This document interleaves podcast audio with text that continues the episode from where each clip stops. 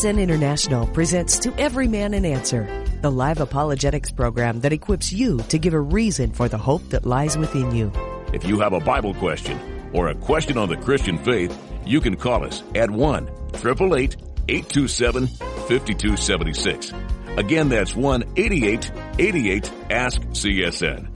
Let's get things started.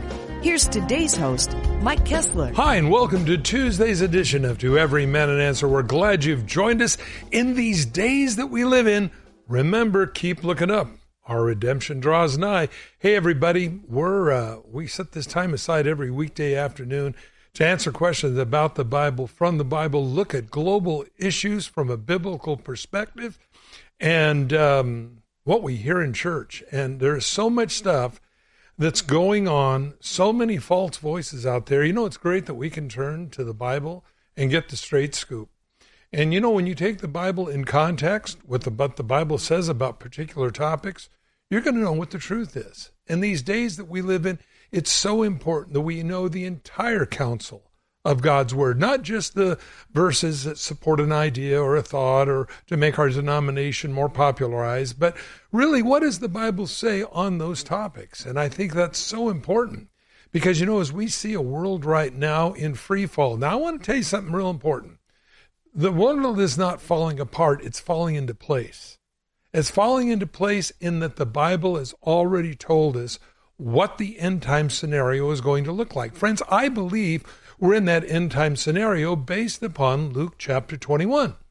And you may say, well, what's Luke chapter 21 say? It says that the generation that sees Jerusalem in particular come under complete Jewish control is the last generation. All these things that are written will come to pass. Friends, as we look at what we see going on in the world right now today, we have, of course, Russia threatening the United States. China indirectly threatening the United States, uh, North Korea directly threatening the United States. Uh, we have all these enemies, and we find the Middle East is a just a, a cauldron of issues. The Bible says Jerusalem will be a will be a, a cup of trembling for the whole world. And friends, we see it right now. Today, the FBI director said basically to expect what we saw in Hamas uh, on Israel in America.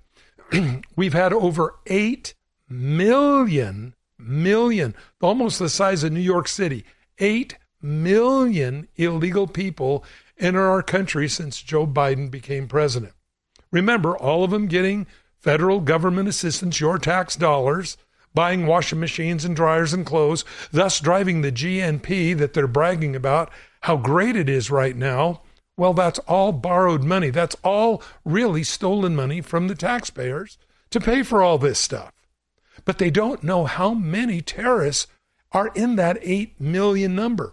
And of course, our government lost the records. So we really don't know anything now. The FBI has issued these warnings saying, hey, we need to be extremely aware of the possibility of a Hamas style attack right here within the borders of the United States. I didn't say it. The director of the FBI did. I watched him say it today. We're living in absolutely incredible times. If you've been reading your Bible, sharing with a friend, someone's asked you a question, give us a call. We'll do our very best to give you what the Bible says. 8888 Ask CSN.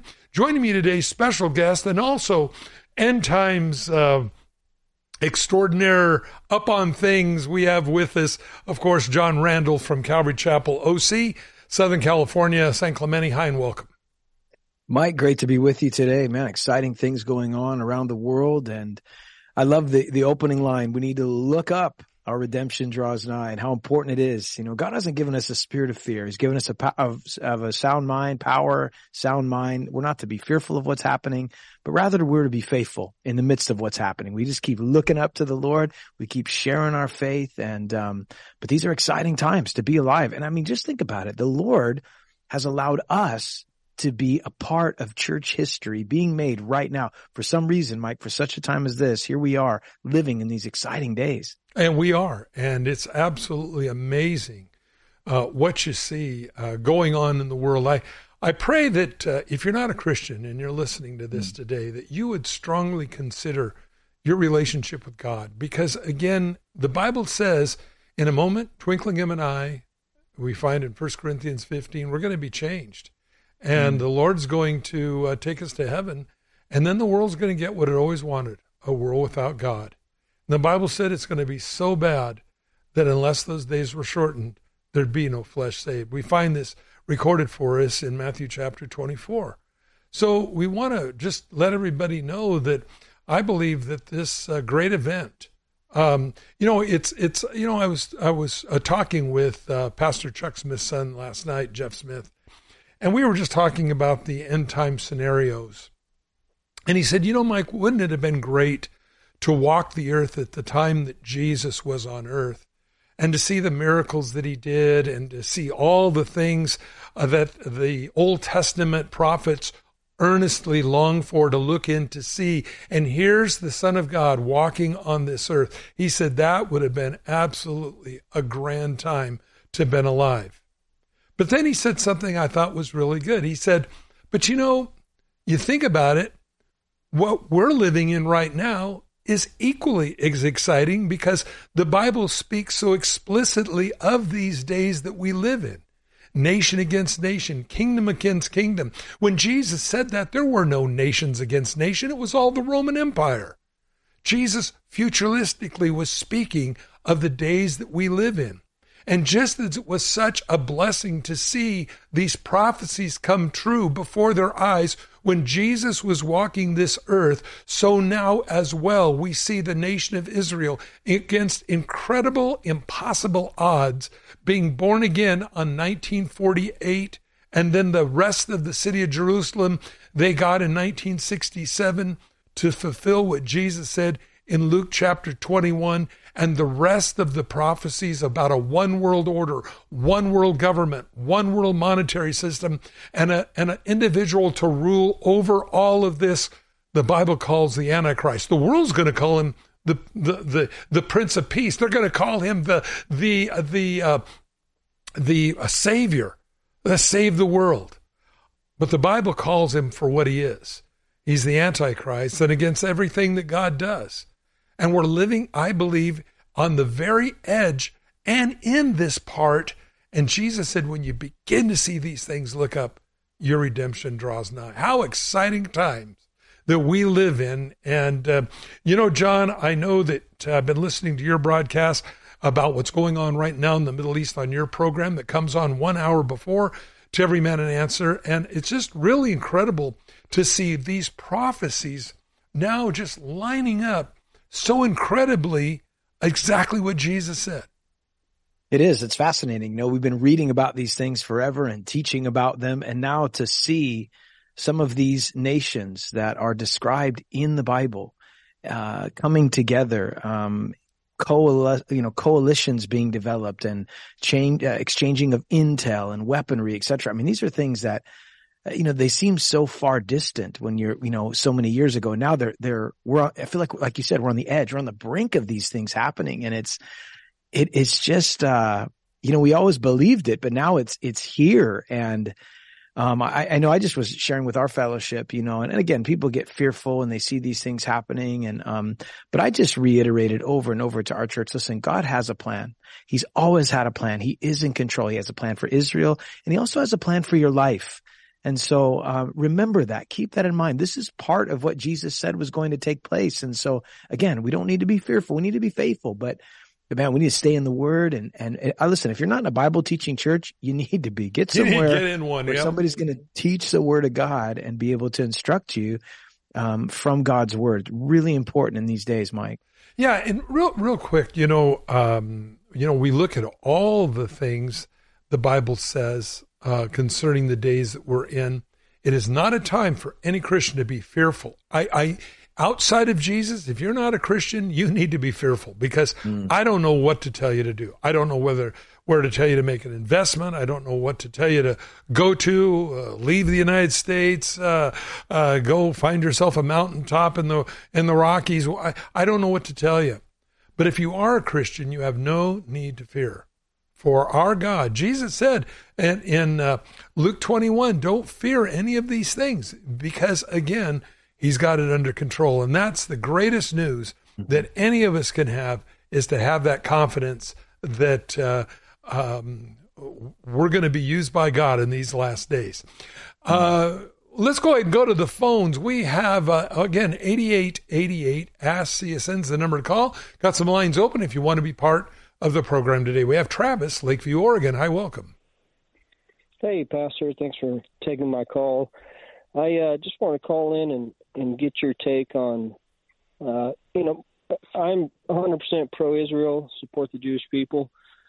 I'm wondering if Bibi Netanyahu is a globalist, you know, part of the one world order agenda. Um, to me, it's pretty obvious, you know, probably obvious to you. At the very least, you know, Israel stood down when Hamas attacked. Uh, you know, they got the greatest intelligence apparatus possibly in the world. And, you know, it's just, is this war another step towards their agenda? Well, I, I believe that again, it's, uh, uh, you know, depending on how this aligns. Right now, the Democratic Party is deeply divided uh, because so much of the Democratic Party is uh, aligning with the terrorists, the Hamas. Uh, and whether it's AOC, Tlaib, and these others that are there, uh, their radicalized left wing part of the Democratic Party uh, is is uh, really uh, splitting the party in two. Now, this is is a real issue because I don't believe Bibi Netanyahu is a globalist. I believe he's uh, pro-Israel, and he realizes that the things that are going on cannot continue to go on, like being shelled regularly. Now, this that happened on October 7th, it isn't that this is the first time Hamas has attacked Israel. Hamas has been shooting rockets into Israel for years and years and years. Uh, one here, one there, things like that. But never something like a 9 11 attack where they actually uh, cut the fences, came in, stole people for hostages. And, you know, Hamas, you know, big, strong, powerful, stealing babies. Maybe they found somebody at their level. I don't know. But whatever it is, to take babies and women and children for your cause shows me how weak, how weak really ethically these people really are.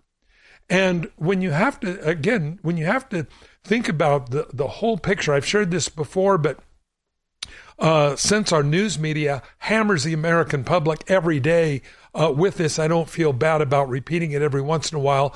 But again, um, uh, Palestinians are not a race of people uh, like uh, Chinese or Jews. Palestinians are anybody that lived in the area when Israel became a state. There are American Palestinians, Jewish Palestinians, Chinese Palestinians, anybody that was living in the area, Arab Palestinians, they are who the Palestinians are. First of all, no one gave this Hamas group the right to say they're the only Palestinians. The second thing we find that is a real misnomer is saying uh, uh, destroy Israel and the occupied territories that they hold.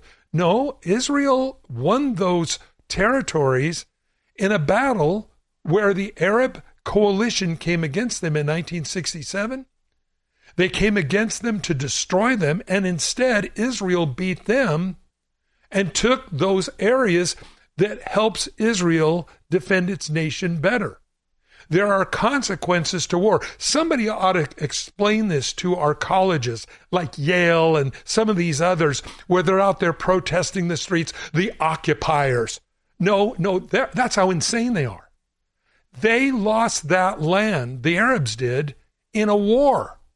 Somebody needs to explain to them there are consequences for war. And when you start the war and you lose the war, expect to lose ground. Technically, Israel owns all the Middle East because they won that six day war. They own Lebanon and Syria and Egypt, uh, all those countries that came against them.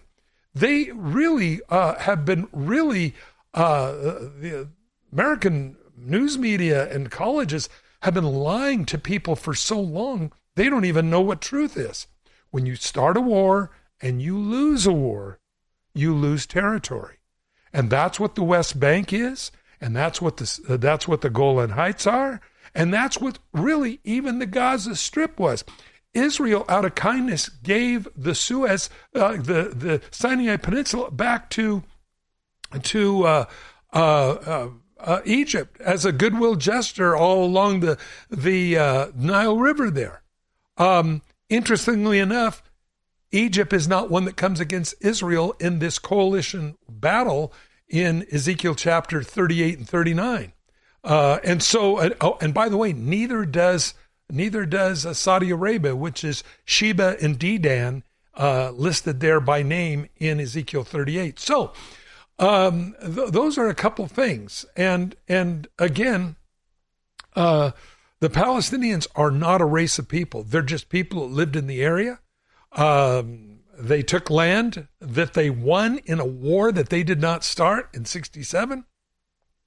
And uh, so we have to uh, keep these things uh, uh foremost in our mind. But I don't believe that uh, Bibi Netanyahu is a world player. I think he's playing for the nation of Israel. He's he's seen the devastation that happens when you don't defend your borders, when you don't defend your nation, and I believe that uh, He's very, very serious and really re- without regard to what the world uh, at this point say, well, uh, graduated retaliation. No, when you're at war, you're at war. You're there to win, not to fight a green war. Oh, think of the pollution. No, you're not fighting a green war anywhere where you fight a war. You're fighting to win. Your very existence depends on it. Your thoughts, John? Well, I will say, Travis, in addition to what uh, Pastor Mike just shared, there is certainly a globalist agenda that is seeking to be furthered, and you can look in every direction and see that it is so. I think maybe one of the themes, even of our generation, has been uh, this desire for what they call a new world order. How can we bring the world together as one? And again, this there's a problem that stands in the way of globalism, really taking over the planet. And one of the, the keys to globalism and this kind of, I would say, false unity and utopia that they long for, one of the things that stands in the way is in order to establish globalism, you have to eliminate systems of absolutes. That just stands in the way. And I can think of one, if you want to call it a system of absolutes that would stand in the way of globalism. That's Christianity. We, we stand in the way of that. But you know, one day that which stands in the way of achieving this false utopia is going to be removed. When the church of Jesus Christ is caught up in the air to meet the Lord, as the Bible refers to as the rapture of the church, followed by that seven years of tribulation. During that tribulation, people will be longing for a leader to deliver them, to give them uh, direction, and they will have to come together and unite in a global effort with a one world currency, a one world governing system, etc. These are things that are, they're just waiting for it to happen. The, the scaffolding, uh, we could say, has been put in place for this masterpiece of evil to be painted when the one world leader who's going to lead this uh, one world religious system, you know, Revelation chapter 13 talks about this, gives us a picture of this beast rising up and these nations giving them their power and their allegiance. It's coming. It's a matter of time um, and so we're aware of it, but but I do believe that the church stands in the way at this moment. So we're exciting times. I I uh, I, I believe that again, Israel will be that cup of trembling to the whole world. Uh, mm-hmm. Uh, it's not going to fit in to this one world order uh, the way they want it to. Uh, and this is what causes, I believe, the abomination which makes desolate. The Antichrist makes a one world religion to unite the world together. The Chrislam, the coexist idea, unites the world, and then he scraps it and declares to the world that he must be worshiped as God. And this is where Israel does not uh, capitulate to this idea. Jesus said, Don't even go back in your house to get your coat. Run for the hill. The Antichrist is not going to be humiliated in the light of the entire world when Israel rejects him from being God. Now, this is going to be an interesting picture. It's in the middle of the tribulation. And again, I believe exactly what Jesus says in Luke chapter 21. Pray that you'd be able, uh, worthy to escape all these things and to stand before the Son of Man. We find that verse fulfilled in the future in Revelation chapter 5, where it says, Who's redeemed us from every tribe, kindred, tongue, and nation. And there, standing before the Lord, the church in heaven, watching the end time scenario unfold. You never find the church again on earth during the tribulation period. You'll find saints mentioned, of course, Revelation chapter 6, and you'll find the elect mentioned in various places in Revelation. But the church, no, we're in heaven with the Lord. I love what John records for us in Revelation 4 1. I heard a voice talking to me like a trumpet, like a trumpet saying, Come up here, and I'll show you what must be after these things. What things? The things of the church that he just described. That's what's going to happen after the church is gone. And friends, people are always saying, You Christians, you're always missing out on everything. You better believe it. And I'm so glad we are. Hope that helps, Travis. Yeah, absolutely. It's interesting because, like you said, with the Democrat Party being divided, you also see the you know corporate mainstream media divided too. You know, some of them for Israel, some of them for uh, the terrorists. Oh yeah, and uh, yeah. it's just interesting because I don't know if you ever seen the Albert Pike uh, dream of the three world wars.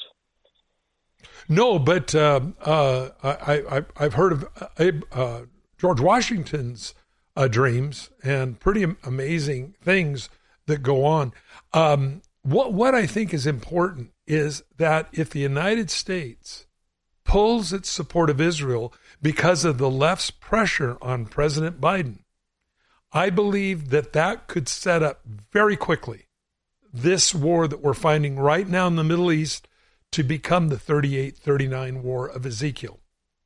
Another possibility, friends, and I know this is hard and I don't like telling people this, but if Russia does a surprise attack on America, and really they have been studying Lake Yellowstone, uh, the this a super volcano uh, that would devastate America if that was to erupt, and uh, you know, really, it, it's very possible that, uh, you know, a bunker busting atomic bomb into Lake Yellowstone, causing a super volcano, causing a 13, 15, earthquake up and down the west coast of the United States, America's gone.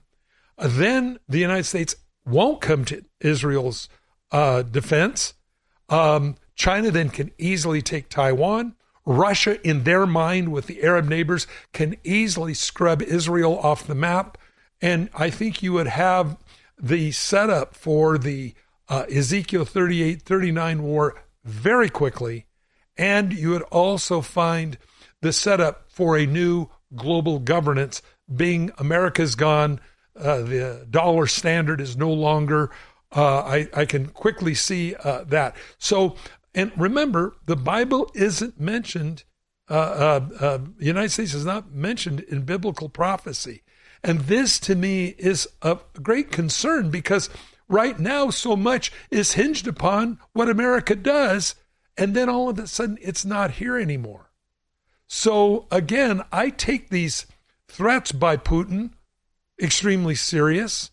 I take these these coalitions of Russia, China, um, the others uh, banding together against the United States. Uh, I see America at its weakest point, probably uh, ever since we've been a nation. We, we, we're completely lacking any leadership. Um, nobody in their right mind, friends, would allow would allow uh, eight. They'll fess up to eight million illegal people in America in the last three years. They'll, they'll admit 8 million illegal people in our country. The number is probably double or triple that. Um, and uh, they don't know what's come across that border. So I think America is in a, a really uh, a very compromised position. We can thank our current administration for that. Um, and I, I, I just work for the night is coming when no one can work. Be about your father's business. Let your light shine, man, because, man, we're in these last days, the days, not saying the last days of the world, don't misunderstand me, the last days of, of the world the way we knew it. Uh, because I do believe that the idea of a one world governance, uh, just as the United Nations has announced in 2030 that they want to implement, um, this is fact. Go online. Yeah, say, oh, crazy Mike said that. No, go online. Check it out. Uh, world governance, United Nations 2030. Read it and weep. You see, they're not counting about uh, on, on America being powerful. No, they want to dismantle it financially break it. And that's exactly what they're doing, everyone. And without any reservations whatsoever. They, they don't care about when you have AOC saying, we'll bring all the Palestinians here. Do you know Egypt does not want the uh, Palestinian refugees because there's the chance of too many terrorists in there? And AOC says, bring them all here. They're deliberately destroying your nation. And we just sit back and watch them do it. What a tragedy. You know, there's consequences for bad voting. America, you're reaping a whirlwind now. Hope that helps, Travis. Stay in line. We'll send you out the movie Jesus uh, and a couple other books. Uh, and I'll also send you 101 Last Days Prophecies as well. Stay in line. We'll get you taken care of. Let's go to John, Oregon. Hi, welcome. Well, John, hold on. I, I we've been having such a good time here. You know, I, I John, I just get so excited about talking about end days because we've talked about it for 50 years, 75 years. People have talked about it since Jesus ascended to heaven. And now I think we're finally seeing the manifestation of these things. Coming up on a break, we'll have more right after this. If you are 65 or older, you know this. Watching your hard earned dollars fly out the window on healthcare costs is frustrating. Well, here's something that can really help, and it's worth taking a minute to look into. Medi-Share 65 Plus.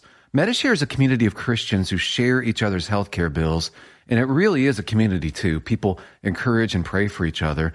Well, Medi-Share 65 Plus is a low cost option for those with Medicare Parts A and B, and it fills in the gaps where Medicare stops. It's a great way to fight inflation too. You can lock in one low monthly price for up to 10 years. And it's easy. You can use any Medicare approved doctor or get 24 7 telehealth access from the comfort of your home. Very worth looking into during Medicare open enrollment, which ends December 7th. If you join right now, your second month share will be free. So don't miss this chance. Call 833 90 SHARE. That's 833 90 SHARE. 833 90 share. In 2007, when Dan Steiner, president of Preborn, cried out to God, What can I do for you? The answer came loud and clear. I sense God's broken heart over the issue of abortion. You see, he sees every little baby that's being formed in the mother's womb, and it breaks his heart to see when the lifetime that he has planned for them is taken from them violently so often. But if we can get a mom into one of our clinics and show her her baby, and she has that a close encounter of the best kind in her womb, she will choose life. Preborn network of clinics have rescued over 200,000 babies from abortion. To learn more about the life-saving work of Preborn, call 855-668-BABY. That's 855-668-B-A-B-Y or visit preborn.com. That's preborn.com. All gifts are tax deductible. Your love can save a life.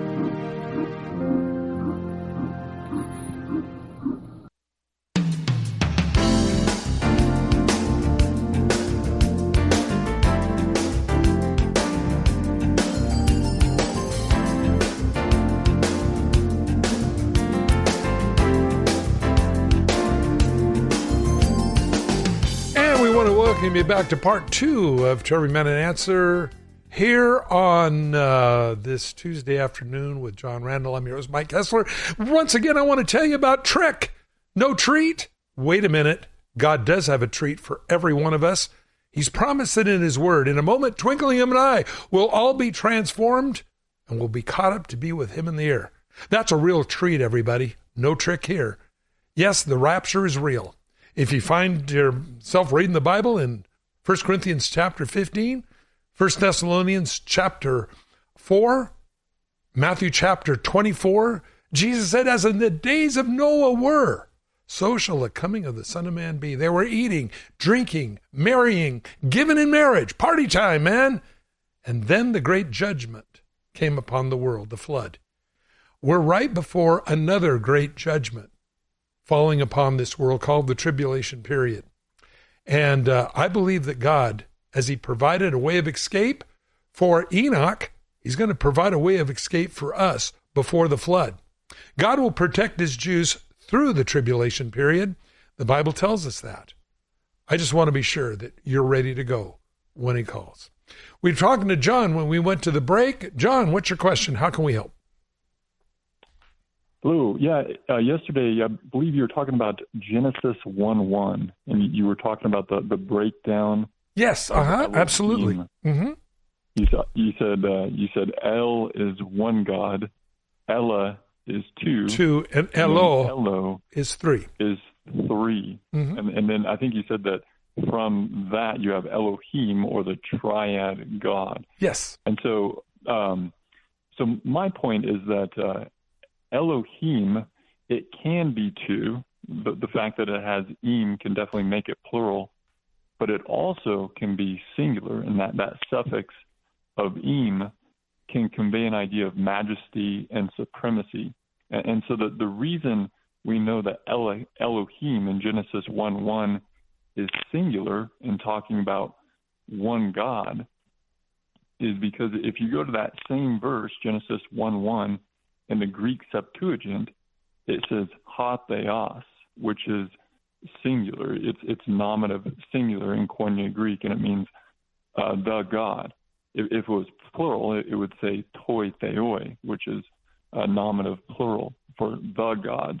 And so I was just wondering, would, would you agree with that uh, reasoning point that based on that reasoning that Elohim Not necessarily. And here's why. Because farther on in the chapter, it says, Let us make man in our image according to our likeness. All plural terminologies. Very important. We don't find a singular, let us, let, let me make man in my image. It doesn't say that. It says, Let us make man in our image. Very clearly, Jesus claimed to be God. We find this in John 8 58. And it says that he claimed to be God. Uh, he said, Before Abraham was, I am. Now, the context for this is earlier, he said, Abraham rejoiced to see my day, saw it, and was glad. The Pharisees said unto him, You're not yet 50 years old, and you've seen Abraham? And that's when Jesus said, Before Abraham was, I am. The word I am there is the word ego eimi. And it is the same in the Old Testament where when Moses was talking to the burning bush, and he says, Who shall I tell the Jewish people sent me? God said, Tell them the I am sent you. So in Hebrew or in the Greek, the ego eimi is the same. He is God. Then it says in John 8 59, they picked up stones to stone him. Why? Because claiming to be God is a capital offense. That's why they crucified him. That's why they had such objection of here is the king of the Jews above his head in Latin, Greek, and Hebrew. They, they didn't like that. Jesus claimed to be God all along. In fact, in Matthew chapter 1, he shall be called Emmanuel, which translated means God with us. Now, the, what's important here as we look at this, there are those groups around that say, well, uh, that Jesus was only the Son of God, or he was Michael the Archangel, or I'm Jesus, you're Jesus, we're all Jesuses. Well, no, the Bible said he's God, but there's also the Father as well. In 1 John 2 22, it says, He that denies the Father and the Son hath the spirit of Antichrist. So, to go back to your question, then, I have to conclude based on the rest of Scripture and Genesis chapter 1, letting us make man in our image according to our likeness. I have to conclude that is speaking there of a triune God. John, your thoughts? Yeah, I think the most difficult thing about the Christian concept of the Trinity is that there's no way for us to perfectly, completely understand it because first of all, God is infinite and we are finite. I come to the scriptures with a, with the premise of uh, passages that say some of God's ways, they're, they're past finding out. Who has known the mind of the Lord? Who has become his counselor? There's certain things that, that are beyond my ability to fully comprehend. And I would say that the Trinity uh, is one of them. It's it's impossible for any human being. Any illustration that you want to use to try to help someone understand that might help a little bit, but it doesn't fully understand the the weight of of the the triune nature of God. God is greater than we are, and and the Bible teaches. And here, so I go to what Scripture says. The Bible teaches that the Father is God, that Jesus is God, and that the Holy Spirit is God. And yet the Bible also teaches that there is only one God. I accept it.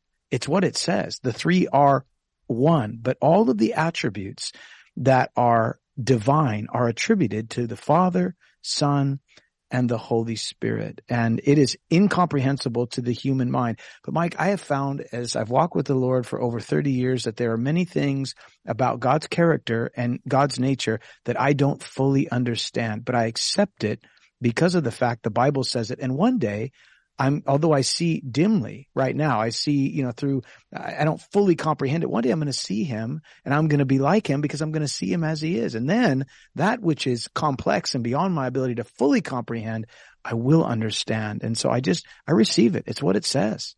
So I take it for what it says as well. Hope that helps. Yeah. So, um, I mean, because would you say that the Septuagint is in error then? Because if you, if you go to Exodus 20, verse 3, where it says, You should not have other gods before me, in the Hebrew Masoretic text, it uses Elohim, talking about plural gods. And once again, we know it's plural because if we go to that same verse in the Septuagint, it uses theoi, and we know that that's mm-hmm. nominative plural in Greek, meaning gods. And so we see that we have confirmation in the Masoretic text and confirmation in the Septuagint for Exodus. John, I guess my John, maybe the second just pose a question to you. What is it that you're driving at? What are you? What is what is the question behind the question? What are you What are you suggesting by you know quoting the Masoretic text and and looking at the plural form? I mean, what what is it that you're are you are what's your background? What what's your your real question there? Well, I, I'm just saying that wouldn't you agree that you would need confirmation from the Masoretic text and the Septuagint to then make the conclusion because we know Elohim. What what is the conclusion? Do you mean like that that you that you believe in the Trinity? Is that was that what you believe or? No, I I'm just I'm just saying is this a possibility? I, am just taking okay. like you like you fellows say I, we're just taking the text and I'm just saying I know that Elohim can mean singular or plural. Well, there, there's your answer right there. You said can. See, the, the, again, this is one of the things we have to do when we look at the Bible, and this is how cults get started. Because they'll take something like this, disregarding all the other verses in the Bible that speak of Jesus being God, or or um, uh, we find in the book of Acts, uh, chapter five, where it says, "You have not lied to man, but you've lied to God." And then it says they lied to the Holy Spirit, calling the Holy Spirit God. So this is how the cults are started. They take a few verses, assemble them in a very disjointed way, can mean or may mean or whatever, form an entire cult upon it, and then sell this as this is a new revelation or a correct interpretation, where it disregards the other verses in the Bible that speak of, as an example, Jesus' deity, or fail to recognize that there is a heavenly Father. We remember that again, we have the modalism of the Jesus only group that says there's no heavenly Father, there's no Holy Spirit, there's just Jesus only. Well, when Jesus was baptized, a voice from heaven, This is my beloved Son, whom I'm well pleased. Holy Spirit descends on him in the form of a dove. There you have a triune God right there. Okay, now the thing is, they say, oh, no, no, no, and they make up some weird excuse why this isn't this. uh, and all the way through. This is how they're started. And this is what I'm saying as I even started the program today. Look at all of what the Bible says who God is. There are places very clearly in the Bible that Jesus identifies himself as God. Uh, again, um, uh, one place he says, he says, he that has seen me has seen the Father. He's not saying he's the Father, but Jesus was the express image of the Father. If you want to know what the Father in heaven is like, you look at a manifestation in a human body called Jesus Christ, gives us who that is. And I believe this is where the problems come from. Because when we get into, well, this in the Septuagint may mean, well, right there we run into trouble because it violates the rest of Scripture in, in, in telling us who this God is. John, any last thoughts? No, I just think I, think it's a valid point that we're we're looking at here. I was thinking of you know you go to Genesis one twenty six as you mentioned, let us make man in our image. You go to Genesis three twenty two, behold, man has become like one of us in knowing good and evil. You go to Genesis eleven seven, come let us go down and confuse their language. You go to Isaiah chapter six verse eight, and I heard a voice of the Lord saying, "Whom shall I send, and who will go for us?" I mean, so it's pretty clear. You just you just accept what it says, and it, and Elohim is used in the plural form um, in pronoun as well as noun uh, throughout the scriptures. And so I just, I take it for what it says. And I do believe that it implies and points to the triune nature of God, which again, I don't fully comprehend, but I'm thankful for it. I believe it. I teach it as the word of God says it. Hope that helps, John. Yeah, I mean, I would say Elohim is also used um, in the singular as well. And so it really is up to. Well, there you go. Yes, I, I agree. Sure. I agree with that. Uh, but to say it's every time that way, that's where the issues come from. And so, like I say, John, I, I think there's ample verses uh, there. You'll find uh, Yahweh in the Old Testament saying, I'm Alpha and Omega, beginning and the end. You'll find Jesus Christ in Revelation 22 saying he's Alpha and Omega, beginning and the end. So we find this all the way through. And by the way, let us is not speaking of angels. Angels do not create. They just don't. This is something God reserves for himself. Angels are messengers, warriors, protectors, but we never find them creating. Hope that helps. Stay online, John. If you like, send you out a couple books, couple of DVDs. The movie Jesus, based on the book of Luke. Very, very good. I think you might enjoy that. And we got a lot of calls here, so let's go to Daniel, Fort Worth, Texas. Hi, welcome. Uh, um, God bless y'all, and uh, thanks for what y'all do every day. And uh, stand with Israel and pray for them as well. Amen. Uh, my question was uh, Genesis 25, verses 22 through 24. And Rebecca, Rebecca is barren, and Isaac prays the Lord for her to conceive. And then uh, she inquires of the Lord, it says, and two nations are in her womb and the two peoples will be separated from her body. Mm-hmm. Is these two nations? I've had this discussions amongst others. Are these two nations that they're referring to? Is that one of being the Jewish nation, Jacob, and Esau being of the Arab nation? Well, we know the Arab nation really came from um, Ishmael, and and uh, that's the the father of the the Arabs.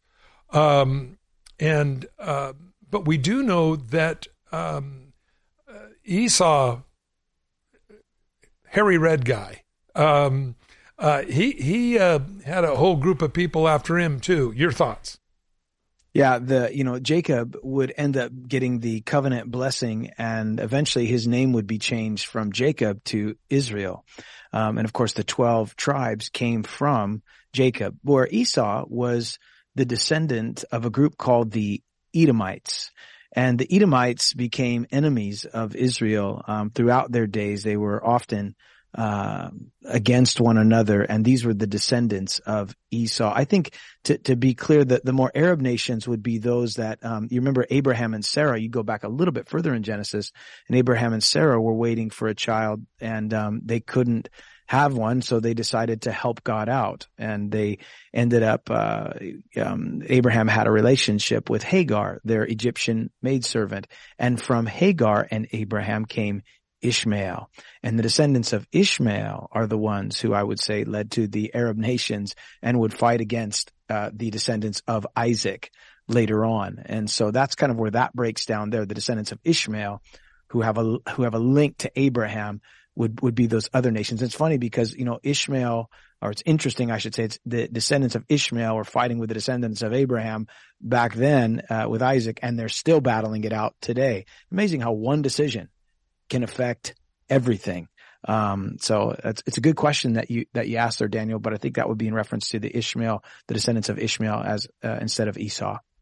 So I hope that helps. For the clarification. Yeah, that's great. Thank y'all. Well, God bless you. And Sail Line Daniel will send you out the uh, movie Jesus, uh, Time to Grow, and uh, Let's see. Uh, we've got, um, um, yeah, we got some videos for you. We'll send those to you. You stay online. We'll get the we'll get you fixed up. Uh, God bless you. Let's go to Raphael. I don't know what. you know, it, it's funny. This this day is um, is pretty crazy. Um, and I, I, I, I, didn't talk to you about this, John, but but right. uh, we had a festival alternative over the weekend from mm-hmm. one to four. Uh, when I got up in the morning, it was about sixteen or eighteen degrees, overcast. Looked like it was. I said, "There's nobody going to show up today for this." and I mean, we had bounce houses, we had food vendors. It, it's almost like a mini county fair. Right. And um, uh, we prayed, uh, and uh, at lunchtime we were freezing. Uh, we fed all the the uh, people that helped us put this on, and and uh, the sun came out, and we had over a thousand people show up. Five hundred and sixty Bibles were given away. Mm. About the same amount of tracts with the salvation prayer on them as well. Awesome. And it turned out to be a really great day. And, you know, I look at that and I just realize that, you know, something where the world is looking for a reason to be, a place to go. We always want to say, hey, hey, uh, the blessing is over here. Mm-hmm. And, and uh, encourage them to do that. Again, let your light shine everywhere you can. Let's go to Raphael Bakersfield. Hi, welcome. Hello, it's uh, in Palmdale, California. Oh, I'm sorry. I have Bakersfield on my line here, but that's okay. California, Southern California. Yes. How you doing? Good. How may we help? Uh, I just want to make a comment. I believe Ezekiel 38 and Ezekiel 39 is the Armageddon war. Armageddon. No, it's not. No, there's a lot of reasons why it's not. And let me explain to you very quickly, Raphael, why it's not is the Ezekiel 38 39 war. It says in Ezekiel 39 they're going to be burning the weapons for seven years.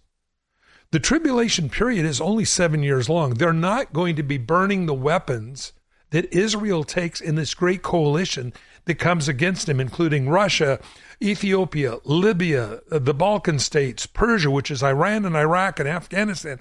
All those, they're not going to be burning those weapons into the millennial reign of Christ. In fact, the Bible says at the time that Jesus comes back to this earth, the earth is so decimated that he has to make things new again. So they're not going to be burning, you know, barrels of, of uh, you know, fuel from the tanks, stuff like that for heat. No, it's going to be a whole new environment. So it cannot be, the Ezekiel 38, 39 war cannot be there in during the time of Revelation the Ezekiel 38 39 war is not the Battle of Armageddon.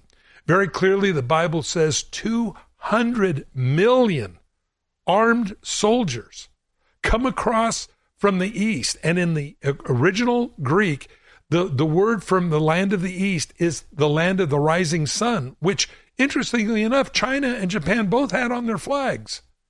When Paul, uh, when John wrote that, there wasn't 200 million people on earth and yet a standing army of 200 million, which China said a few years ago, a few decades ago, that they have a standing army counting their reserves of 200 million.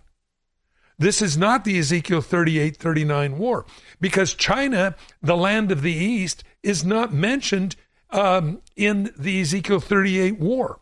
So, this is why I have to reject uh, that and also the burning of weapons into the millennial reign of Christ. John, your thoughts? Well, I think the Battle of Armageddon is at the end of the tribulation period. It's very specific and Jesus is coming back with believers. We're coming back with him. He's riding on a white horse. We are also accompanying him And the Bible gives us a picture of the Lord as he comes and with a sharp sword proceeds out of his mouth.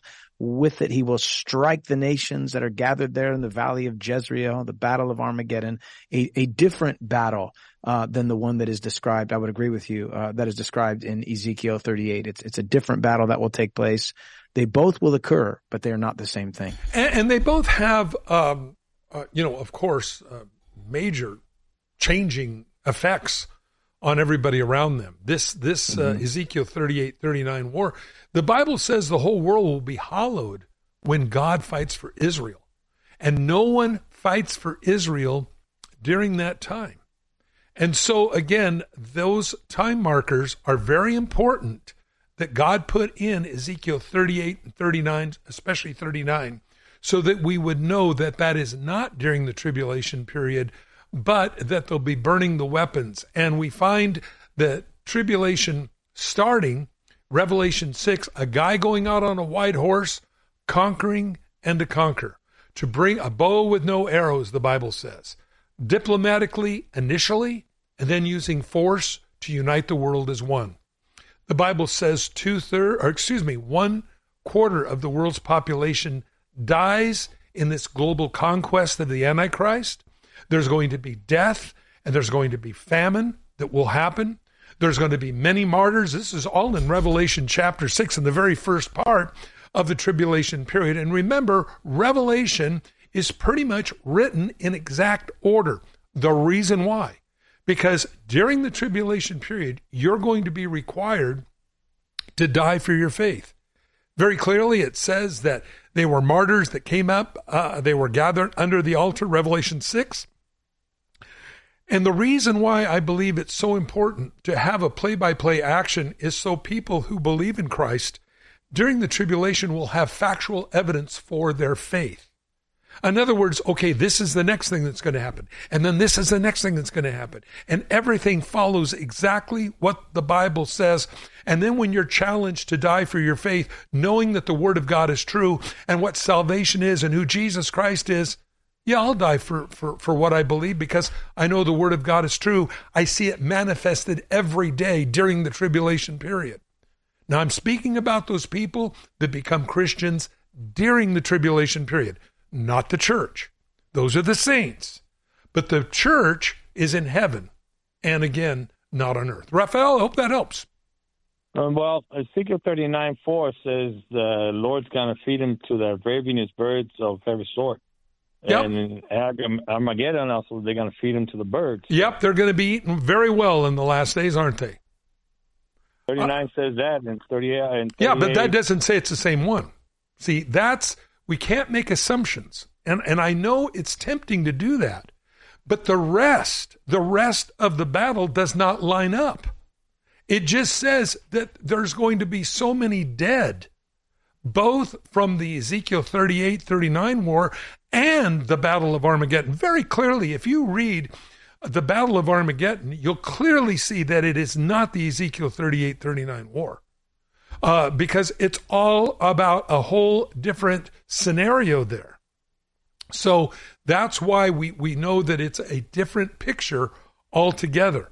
And yes, I do believe, just as you said, Raphael, the birds are going to be eating well on these couple of battles for sure. Hope that helps. Okay. God bless you. Stay online. We'll send you out a couple books, a couple of DVDs I think you'll enjoy. And very quickly, I think we can get one more call in. We have one minute. Daniel, you're on the line, Georgia. One minute. How can we help? Yes, uh, I know English and Romanian, uh, and this verse in Bible is different in these two languages. When Jesus is talking about this generation, uh, I was wondering all the time why did not Jesus say that generation, not this generation, if he was referring to a generation in the future? Very, very quickly, because you, you realize that when Jesus was describing what he was describing there in Luke 21, those things were not happening at the time when Jesus said that. This generation, speaking of the generation that sees these things, John, your thoughts?